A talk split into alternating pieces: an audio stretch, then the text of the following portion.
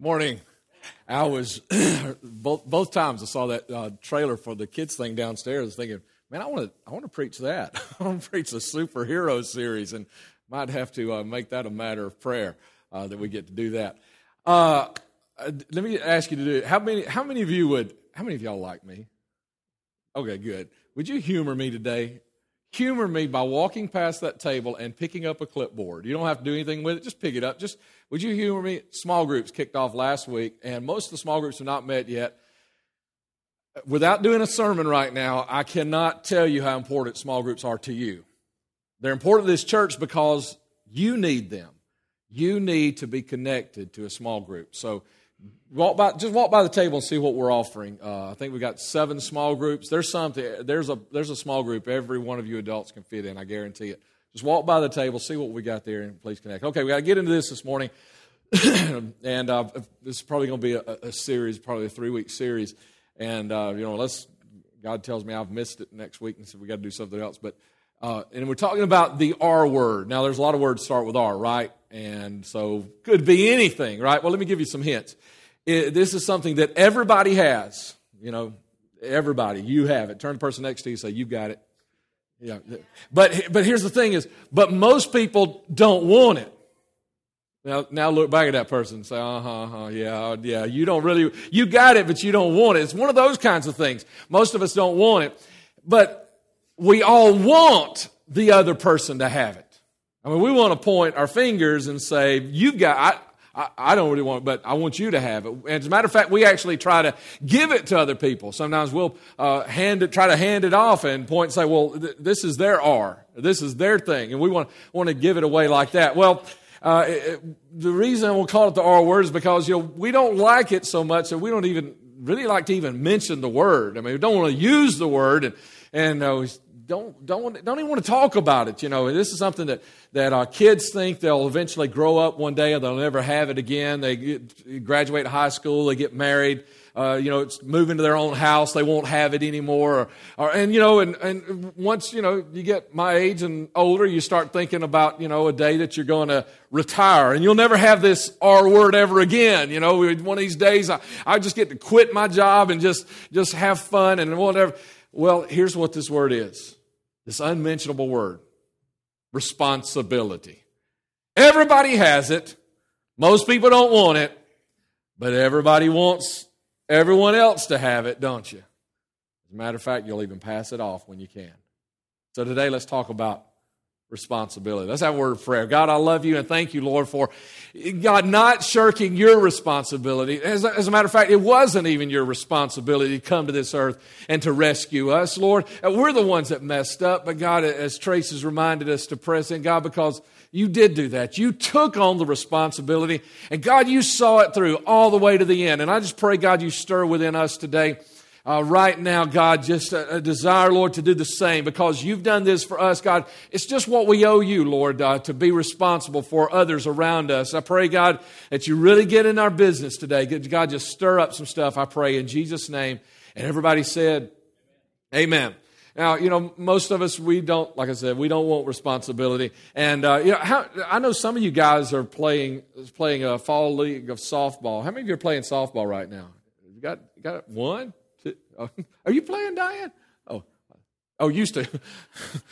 I thought we had another one going on right here. Uh, how many of you? How many of you are? Okay, let me ask this: How many of you are softball players? You've played in the past. You you still consider I'm a softball player. Go ahead and raise your hand. Okay, all right. Now, bottom of the uh, bottom of the seventh, bottom of the ninth, whatever it is you're playing. You know, score score is uh, you're you're behind by two. The bases are loaded. It's two outs. Okay, how many of you softball players? How many of you want to be walking up to bat at that time? Raise your hand. How many of you want to be going, man, I, yeah, come on now. You know, uh, that, the real players, they want to be going to bat, don't they? I mean, that, that's, that's where you want it to be. I mean, you don't want to be the one that, oh, I'd hate to be in his shoes. Oh, man, you, you know, you don't want to send somebody in for me, coach. I don't want to bat right. No, man, that's the, that's what you live for. Mean, that's what you want. That's what you're, you're anxious for. You want, you want to be the guy that walks up to bat, bases loaded, two outs, down by two, put the ball somewhere in the outfield, or even better yet, maybe over the fence, score four runs, have a walk-off grand slam, win the game. I mean, that's what it is. And we sometimes look at responsibility that same way, you know, lack of hands going up a few moments ago. It's like, no, we don't want responsibility, but that's what you were made for. That's, that's, that's, that's what God created you for, is to make you responsible for some stuff because he, he gave you some of those things, but He also made you able to do it. I mean, it's what He's, what he's created you for, given you gifts for. He's trained you for it. You know, that's, that's like the, the athlete that walks to, walks to the, to the plate, you know, at that point in the game. I mean, that's what they've trained for. That's not what they've waited for. It's the moment in time. I mean, you know, I've, I've been, I was always like a utility guy. Just, I, I, I like playing different positions. So whoever didn't show up that week, you know, that, that's, that's who I play. You know, I got to play that. I was like, you know, hit it to me, hit it to me. You know, uh, I, that's what you're, you're living for is to, is to have that opportunity of responsibility. So often we shirk it. Let me read you some scripture uh, in the book of Ephesians. I, I, I, want you to see a lot of responsibility right here in, in just quite a few verses of scripture. Look at all this. Paul writes, be, be very careful then how you live, not as unwise, but live wisely, making the most of every opportunity because the days are evil. Therefore, do not be foolish, but understand what the Lord's will is. Do not get drunk on wine, which leads to debauchery. Instead, be filled with the Spirit. Responsibility, responsibility, responsibility. Speak to one another. You're responsible to speak to one another with psalms, hymns, spiritual songs. Sing, make music in your heart to the Lord. Always giving thanks to God the Father for everything in the name of our Lord Jesus Christ. Submit to one another out of reverence for Christ. Responsibility. Wives, submit to your husbands as to the Lord. For the husband is the head of the wife, as Christ is the head of the church, his body of which he is the Savior. Now, as the church submits to Christ, so also wives should submit to their husbands in everything. Husbands, love your wives just as Christ loved the church and gave himself up for her to make her holy, cleansing her by the washing with water through the word, and to present her to himself as a radiant church without stain or wrinkle or any other blemish, but holy and blameless. And then, children, responsibility. Obey your parents in the Lord, for this is right. Honor your father and mother, which is the first commandment with a, with a promise that it may go well with you and that you may enjoy long life on the earth. And then back to the fathers. Fathers, don't exasperate your children. Instead, bring them up in the training and the instruction of the Lord. Boom, boom, boom, boom, boom, boom, boom. Responsibility, responsibility. Resp- You've got responsibility. If you're, if you're a, a, husband, you've got responsibility. If you're a wife, you've got responsibility. If you're kids, you've got responsibility. If you're parents, you've got responsibility. If you're a friend, you've got responsibility. If you're a neighbor, you've got, every one of us has responsibility. And you can't shirk it. You can't walk away from it. You can't ignore it. You can ignore it for a little while, but God's going to make sure it comes back to you. Every one of us has responsibility, and we've got to step up to the plate. Now, today, today's subject for this R word as men husbands, dads, and just males in general. That's who I really want to focus on here this morning. And I don't want you ladies to go to sleep. You might learn something that you can uh, remind them of later this week that you need to hear. And you know, that they, you need to make sure they heard. Say, wait, you weren't listening to the pastor this Sunday? I don't want you to go to sleep. I want you to listen to this, okay? But I really want to talk to you. And, you know, and, and listen, you've got a lot of young men that you're not married yet. You don't have kids yet. But I want you to listen to this because, listen, you have an opportunity, and, and uh, I, might, I, was going to say this later, but let me say it right now because I may forget to say it later. You have an opportunity right now to put your life in such a place. A lot of us guys that we've messed up, you know, with our marriages, you know, halfway through and we've made so many mistakes, and or with our kids, you know, we've messed them up, you know, trying to raise them. You've got such a great opportunity to, to, to start putting things right now about your future and responsibility so that you don't make mistakes. As soon as you walk into the relationship, you're doing it right. As soon as you have the kid, you're doing it right. You, you can learn and do so much right. So, so everybody listen to me. I'm going I'm to talk to males, but I'm going to talk a little, probably a little harder to, uh, to husbands, and I'm probably going to talk even a little harder to parents. Let me say this to you. Dad, you are not only a dad when you're out in the backyard throwing a football. That's not your only responsibility as a dad, is to teach them to do those things is to just show up in the fun times. And, you know, and when, when uh, they're playing ball or marching in the band, whatever, you are not just a dad when you're in the backyard throwing the football. Granddad? Oh, it's awesome to be a granddad. Any granddads in the house? I got a two year old and I got a, I got a, what I got kind of like a T minus two months and counting uh, grandson that's on his way, you know, and you know it's an awesome thing. And and and uh, I, I, was I was saying in the early service how uh, Brooklyn, you know, our little two year old, she recognizes the Chevron station. When you get off the interstate, you drive by it, you don't really want her to look to the right because she knows they sell ices in there. She thinks any building that is blue and white like that, they sell ices. And, you know, she wants to, and you know what? I, she doesn't have to ask me twice. You know, as, as long as I know I can get away with it from Kristen, you know, or whatever, then if she asks me once, we're going in to get an icy. It's awesome. But, Granddad, let me tell you something. Uh, there, there's a lie out there that, hey, it's my job to spoil them and then I get to hand them off to mom and dad. No. You are not just a granddad at the candy counter, and at the icy counter. You have responsibility. Let me say this to you, husbands. You're not just a husband in the bedroom. Sometimes that's what we that's where we think we're supposed to be, the husband. No, that's not the only place. You're supposed to be a husband 24 hours a day, 7 days a week. You're supposed to always be a husband. And know, sometimes we forget that, except in the bedroom, we want to remind the wife maybe, oh, you need to be here the next six weeks. Let's talk a little bit about those things on Wednesday night, too. So let me take you to an example this morning. A bad example. I know you don't want to, you, you say, well, we ought to go to a good example, learn good things. You know what? I've always learned something good from bad examples, too. Amen? Right? I've always, and so to go to a, a, bad example if we can right now. Uh, Jamie, if you will. First Kings chapter 16. Anybody ever heard of a King Ahab? King Ahab?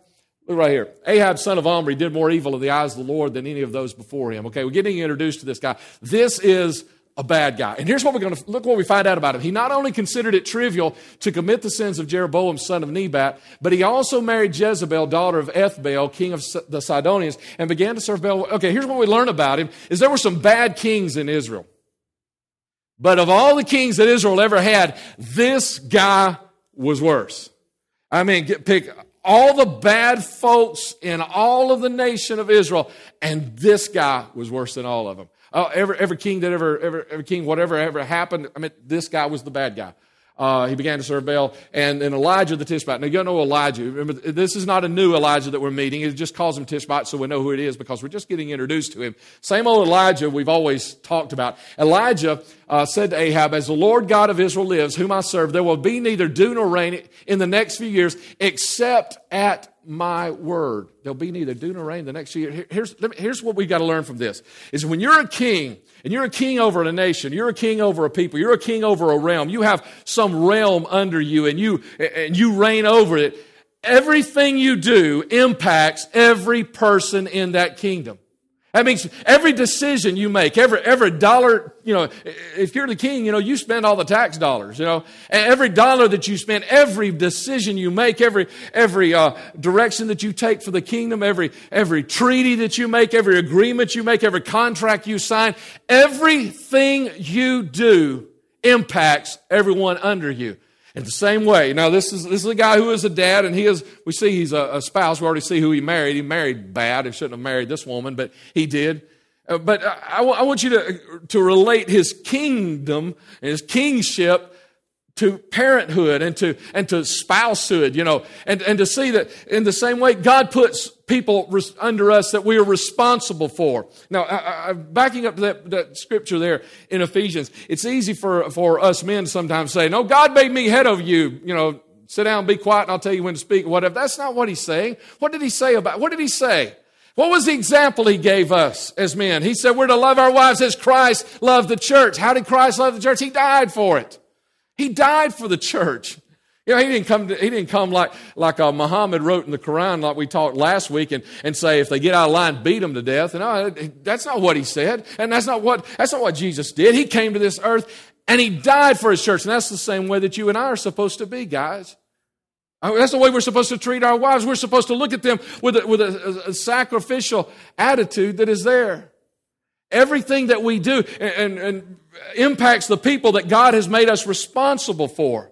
And if you're, if you're a husband, then you're responsible for a wife. If you're a, a dad, you're responsible for some children. If you're a big brother, you're responsible to some extent for some little brothers and little sisters. If you're an aunt or an uncle, you're probably you're responsible to some extent of what what opportunity you have to pour into those nieces and nephews. If you're a granddad, you are responsible. There are people under you, and every person that is under you that you have some responsibility over, whatever you do is going to impact their life somehow. Think about this: when when there was no rain for three years, everybody was impacted down to the smallest little baby because there wasn't enough water to keep the plants alive. There wasn't enough water to keep the cattle alive that made the milk that the babies might could drink also to sustain the moms. You know, there wasn't enough. And, and, and so everybody was impacted because, and so dads, listen to me. Husbands, listen to me. I'm, I'm in your shoes today. Me and God, we've gone a couple of rounds with this sermon this week. He preaches these things to me before I get to come in here and preach them to you. He steps on my toes all week long before I come in here and he has me step on yours. I want you to know I'm in this thing with you. And I can tell you, everything we do impacts the folks that are around us that we have responsibility over. We've got to remember that, okay? So let's go on. So Obadiah, uh, Obadiah went to meet Ahab and told him, and Ahab went to meet Elijah. So God speaks to Elijah three years later and says, Elijah, I'm going to send rain now. Go tell Ahab. So Ahab goes and finds Obadiah. He says, Hey, Tell, I need to talk to Ahab. And so he ends up meeting with Ahab and he tells Ahab, you know, hey, it's going to right. Three years later, there were opportunities, there were opportunities for repentance. For how many years? Three whole years. He could have, he could have said, God, I, I messed up for three whole years. But when Elijah comes back to him and talks to him three years later and there's not been rain, where's Ahab? He hasn't, he hasn't repented. He hasn't changed his mind. He hasn't torn down the altars to Baal. He hasn't started worshiping God and leading the people in worship. He has yet to repent. Opportunities for repentance have gone unheeded. Now, so here's what Elijah tells him to do. God's going to send rain, but here's how he's going to do it. Get all the people together from all over Israel to meet me on Mount Carmel and bring the 450 prophets of Baal and the 400 prophets of Asherah who eat at Jezebel's table. 850 false prophets. And you know what? It'd be easy for Ahab to say, look, they aren't my R. You know, they aren't my responsibility. I didn't, you know, I didn't set up Baal worship. I wasn't the one who created that. I, you know, the other kings before me, they, they had prophets to Baal. And, you know, he could try to pass the R off to somebody else and say that's somebody else's responsibility. But you know what I find right here is Ahab sent word throughout all Israel and he assembled the prophets on Mount Carmel. With the word, he was able to call all of those prophets to the top of the mountain. He had that much authority. He might try to pass off uh, the responsibility, pass the buck per se, and say, that's not my responsibility, these prophets, but he sure knew how to get them together in a hurry. And you know, sometimes we want to say, it's not my responsibility what everybody else in my family's doing. I can't fix this. I can't do this. It's not my responsibility. But you know what, Dad? He sure knew how to get them together and with just a word, because of his authority, they showed up on the mountain ready to see what God was going to do, even though the, false ones did as well. Are you listening to me, Dad? 850 false prophets. You may feel like, you know, that, that you, you can't do hardly anything, but you're not, you're not, you're not uh, catching it if you're not understanding that God has given to you uh, not just a responsibility, but an authority. You have a spiritual authority and you can call, and you know what? You can call them and they might say no.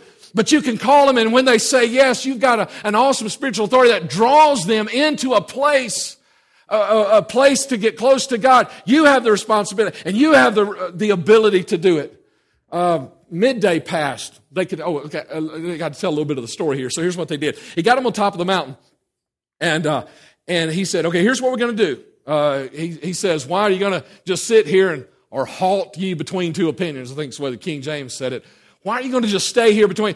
Look, if Baal's the true God, then serve Baal. But if Jehovah if our God Jehovah is truly Jehovah, if He's truly God, then serve Him. So here's what we're going to do. We're going to have a contest here. You pray to Baal, you 850 guys pray to Baal, and I'll pray to Jehovah. And whoever's God answers with fire down out of heaven, we're going to serve Him because He's the true God. Now, some people have said, well, that, was just lightning. It wasn't like God did anything great, supernatural, miracle. Was, I'm okay with that because let me show you where the miracle still isn't there. Midday passed. They continued their frantic prophesying until the time for the evening sacrifice, but there was no response. No one answered. No one paid attention. Here's what happened 850 prophets, they began crying out and screaming to Baal. They start cutting themselves and they start worshiping in all kinds of weird, vile manners that they can worship. And they pray all day long. And no, if you want to call it just lightning, okay, lightning. No lightning, no, no fire, whatever it is. Nothing comes out of the heavens. And so you might say, well, it was just lightning. Well,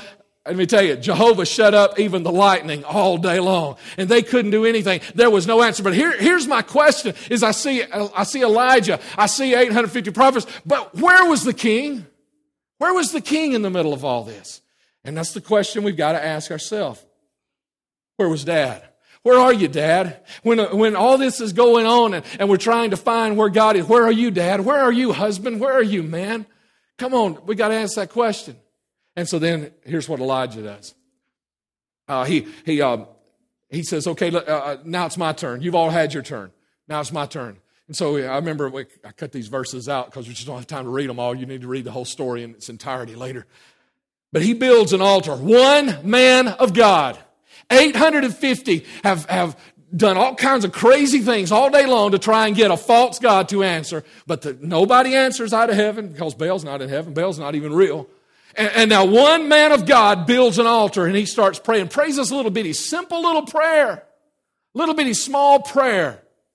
And, and, and he prays it. And you may, you know, you may think, well, you're, you're against so much. I mean, as a dad, my, my goodness, you look out there in the world today and think, man, I'm fighting so much junk out there. And my kids are picking up at school that they're, they're getting. I mean, you know, it used to be we were worried what they learned on the bus. And now, you know, then we started worrying what they were learning off the internet. Now we're worried what somebody is texting straight to their cell phone, you know, and you think, man, I'm fighting so many battles here.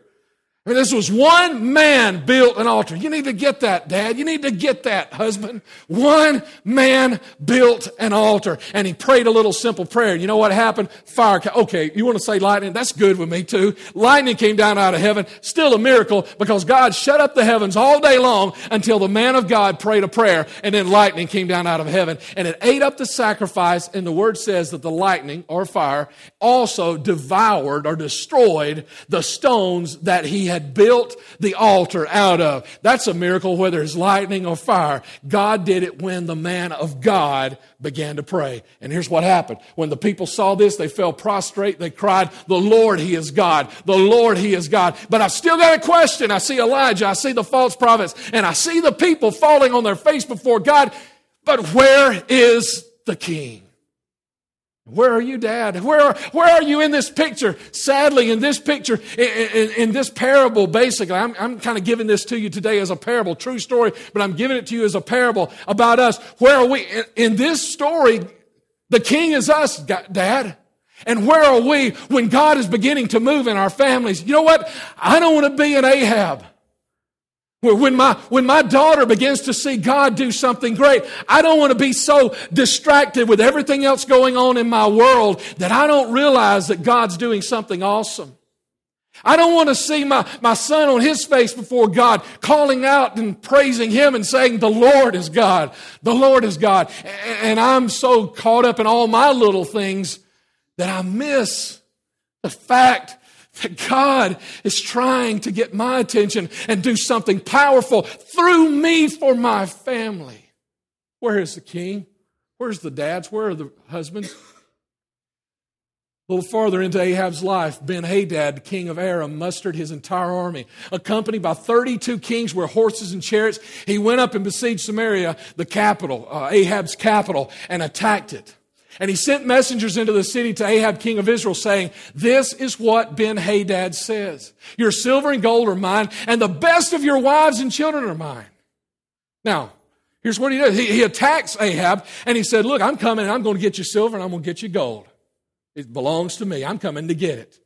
But he also says, I'm coming to get you wives, and I'm coming to get you children. And what does Ahab say? The king of Israel answered, Just as you say, my lord the king, I and all I have are yours. Say what? What did he just do? What did he he just gave away his family? He just turned it all over. I mean, this is a guy who would think nothing of thumbing his nose at God. Had done it for years. Would think nothing uh, of blaspheming God. Would think nothing of, of making God angry. Yet one king says, Hey, I want, I want your silver. I want your gold. I want your wives. I want your children. And what does he do? He says, Okay, you can have them all.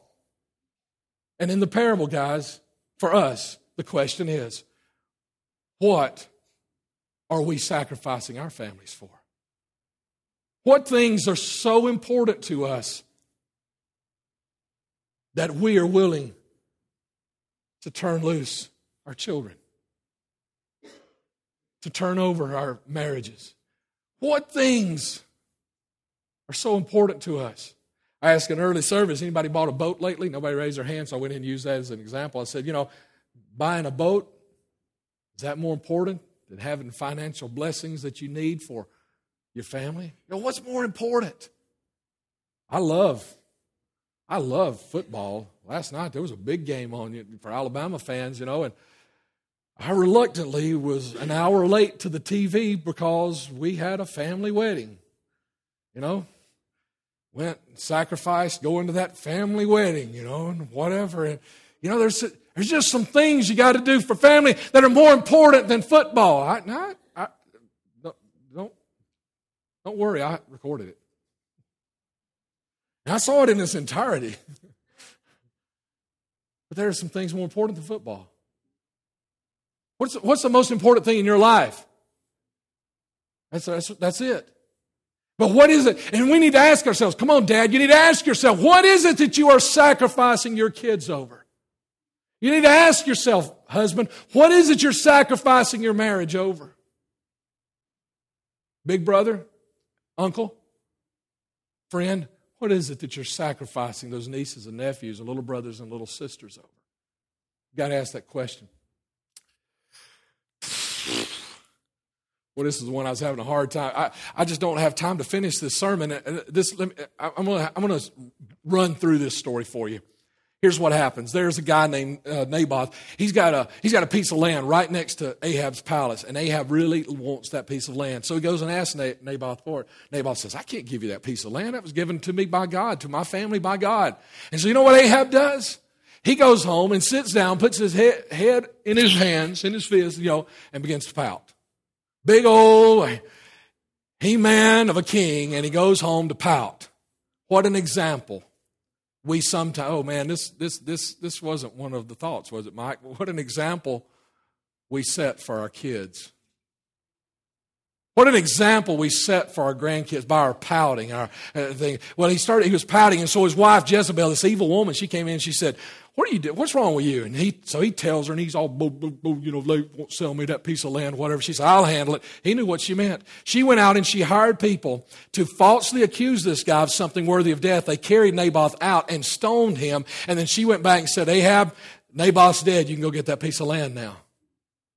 And then God sends Elijah back to him, the prophet, one more time. God says, you can find, you can find Ahab over in Naboth's vineyard, in his land, his piece of land because now he's going to have done that. Mike, can you jump ahead to where he gives the prophecy? Elijah gives the prophecy, says, tells us what he's going to do. Says uh, uh, Elijah goes and finds Naboth, uh, Ahab in Nab- on Naboth's property that he just stole from him and says, This is what the Lord says. Have you not murdered a man and seized his property? Wait a minute, he didn't murder him, his wife did. Kind of throws out that excuse that you and I want to use that, look, I can't control what she does. I can't control what my kids do. And he says, This is what the Lord says. In the place where dogs licked up Naboth's blood, dogs will lick up your blood, yes, yours. In the, in the same place. You know, we, we might want to say, well, what they do is not my responsibility, and, and, and I, I'm, I'm not in charge. I, I can't control what they do. The lack of spiritual leadership. Look at it right there. I mean, what was he supposed to do? Here, here, here's, here's the thing, you know, he didn't murder him. But God didn't say, because your wife murdered Naboth. What did God say? Because you murdered Naboth. Now God's going to deal with Je- Jezebel about it. She's the one, and God's going to. But that's not that's not the point right here, and that's not the point today, guys. Because this is not a message to our wives. This is not a message to the women. This is a message to us. The point is not what they've done. The point is where you and I are standing, and we can't point our fingers and say, "But yeah, you know Jezebel, or you know my wife, or you know it's not about them today. Today it's about me and where I stand with God." And when his wife came back home and said, "I've killed him, and you can have the piece of property," he said, "Well, great," and he went over and took it. He was wrong, and he was guilty of the murder as well. And God came to visit him and says, I'm bringing judgment today because you are wrong. And so that's, that's where we stand here today, guys. It's not about somebody else. It's not about how bad our kids have been. It's not about how bad the friends of our kids have been that have led them into something. It's not about our wives and how bad they've been or who has influenced them to be bad. What, it, what it's about right here, right now, today, it's about me. It's about you. It's about where we stand with God. And God wants to know what we're going to do about it. Because God says, I'm bringing judgment on you right now. And the very first time his family is mentioned, and it's mentioned in judgment. A, a husband, a, a, a dad, and the first time we hear anything about his kids is about the judgment that is coming down on them. Listen, some of you, some of you are children of unrighteous dads. And listen, I, I, I, don't want anybody to go off the deep end, and I, because I've, I've seen people go off deep end on all kinds of stuff in church. Okay, and, and I'm not saying there was you know, and and I'll talk to you about curses and those kinds of things, but you know, whatever you believe about that, let me tell you this. If your dad is not a righteous dad, he is bringing things into your family, into your life that are going to be passed down. And if you are a child of an unrighteous dad, you need to pray and you need to pray and you need to pray. And then you need to start obeying. You need to listen to every word God can tell you. You need, when you read the word of God, you need to say, please God, speak to me out of this word and start operating in obedience so you can break this chain of all the stuff that, that your, your unrighteous father is bringing into your life. And if you are the, uh, the wife of an unrighteous man and he's not following after Jesus, he's not chasing after him, man, you need to pray even more so. You need to pray and pray and pray and do everything you can to break that chain also because he is bringing wickedness. He is bringing unrighteousness. He is bringing evil into your marriage, into your relationship. And you need to pray over that and see. And my heart goes out to you today. And I'll tell you, I'm to tell you something, dads. I'm to tell you something, husbands. I spend a lot of time talking to people. I have for now 17 years of pastoring. I've spent a lot of time talking to people about the stuff that is in their life because of an unrighteous dad or an unrighteous husband. And you and I have the right responsibility and ability to step up and be the men to call them to the place of prayer, get them to the mountain where they can be with God, where they're supposed to be, and see God do amazing things again in your family. It's not about what they did. It's not about how bad anybody else is. It's not about what she said or what those kids did. It's not today. It is about whether we are going to accept responsibility that God has given to us as men. And here's the, here's the end of it. He says, I'm going to bring disaster on you. I'll consume your descendants and cut off from Ahab every last male in Israel, slave or free. So you know what? And he says, I'll make your house like that of Jeroboam, son of Nebat, because you have provoked me to anger and have caused Israel to sin. And also concerning Jezebel, the, the Lord says, dogs will devour Jezebel by the wall of Jezreel. Dogs who eat those belonging to Ahab will die, who die in the city, and the birds of the air will feed on those who die in the country judgment on his house. Let's go to our last scripture. I think we got two more verses. When Ahab heard these words, he tore his clothes. He put on sackcloth. Jamie, if musicians will come. When he heard these words, he tore his clothes. He put on sackcloth. He fasted. He lay in sackcloth and went around meekly. He did, finally, he did what was right. Finally, he prayed the right prayer. Finally, he sought the Lord. But look at the next verse. Then the word of the Lord came to Elijah the Tishbite. Have you noticed how Ahab has humbled himself before you? God, God pays attention. Are you seeing this, guys? Even this evil guy, when he began to cry out to God, God paid attention. No matter how bad you've messed up up until today, God will still pay attention. He says, Have you noticed? And because he has humbled himself, I will not bring this disaster. I wish we could stop it just right here. Put a period right there.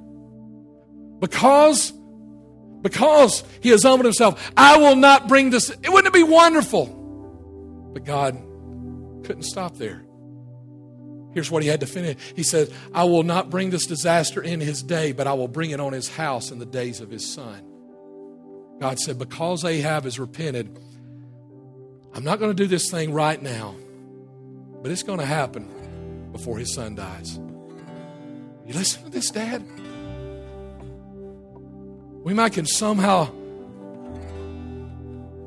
twist this with God just enough to get by, get through another Sunday, and not deal with the obedience issue, not deal with the sin issue, not deal with the irresponsibility issue not deal with the temptations, not deal with hidden lust. We might get somehow get our way around in a little while, but judgment's coming. And here's the sad thing. Is there's coming a day. Listen to me, Dad. I want you to get. I want you to hear this, Dad. I want you to hear this, husband. I want you guys that aren't yet married or parents. I want you to hear this as well. There is coming, sadly, there is coming a day that it will be too late to pray this prayer. I'm not talking about death. You know, because salvation, you can, you, with your last breath, I believe you can ask God to forgive you. You can ask Him to be your Savior. I'm not talking about that. I'm talking about the promise. I'm talking about the favor. I'm talking about the blessing. You just look at it very easily to see. We can mess up our lives so badly that God will have to create this earth all over again to straighten it up because you messed up so badly. We can mess up our marriages so bad that the only way for God to fix it, I mean, there's so much junk here and here and here and here. The only way for God to fix that is put you in a time machine and go back to your the night of your vows and start over with you. See, that's what I'm saying. There is coming a day that it's going to be too late to fix the blessing, the dream, the goodness, the beauty, the awesomeness, the favor, and have all the promises. Salvation is always available to the last breath. I believe that. But the legacy that you're going to have, there's coming a day that it's going to be too late to hand down a good legacy to your kids. There's coming a day there's going to be too late for you to have all God's blessing in your marriage. You're going to have to deal with the best you can do over all the junk that you've created. You're going to, you're going to have to deal with that. Dad, there's coming that day. I mean, I, I think we see it in Scripture, but I, I see it in your lives. That the best you can do. Dad, we don't know when that day is. But let's make sure that if it's tomorrow, I don't skip today. I want to ask every man, every male in the house to stand and come here. I'll stand up, come down here and stand with me in this altar area. Men who aren't scared of the R word, come join me. Men who embrace the R. Hey, we got any embracers of the R word today? Embrace the R word. I embrace my responsibility. I get to walk up to the plate with two outs.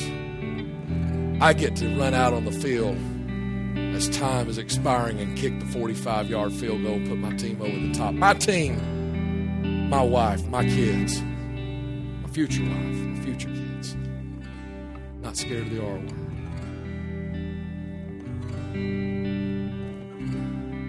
I I, uh, you know, I, am not an over super spiritual weird weirdo kind of guy. I'm weird in a lot of ways, but I'm not a weirdo in, in the over super super hyping of the spiritual aspect of things. And I won't say this unless I know I, I, unless I know this. But I know God spoke this to me this week that there is coming a day that it is too late to pray this prayer. And it could happen before you're married, guys. You mess up your life so much. I mean, I, I, I can take you to the guys, I can take you to guys' houses. And they don't have any hope for a beautiful marriage and 2.7 beautiful kids whatever the American average is these days. They don't have any hope for that because they messed up their lives so much while they were your age.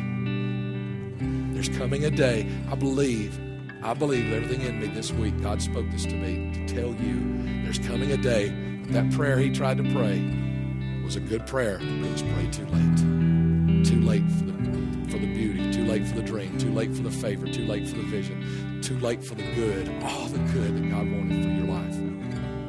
Let's not let that happen. I'm going to pray over these men. Anybody back there love anybody down here? Come stand and get behind them. Get as close as you can to Him. We're going to pray, and Jamie's going to lead us in a final song. And remember, listen, don't start singing until you finish praying. Guys, we got some praying to do. Got some junk to pray about. Got some junk to pray about. We are responsible. On, I want to invite everybody to come down with us if you.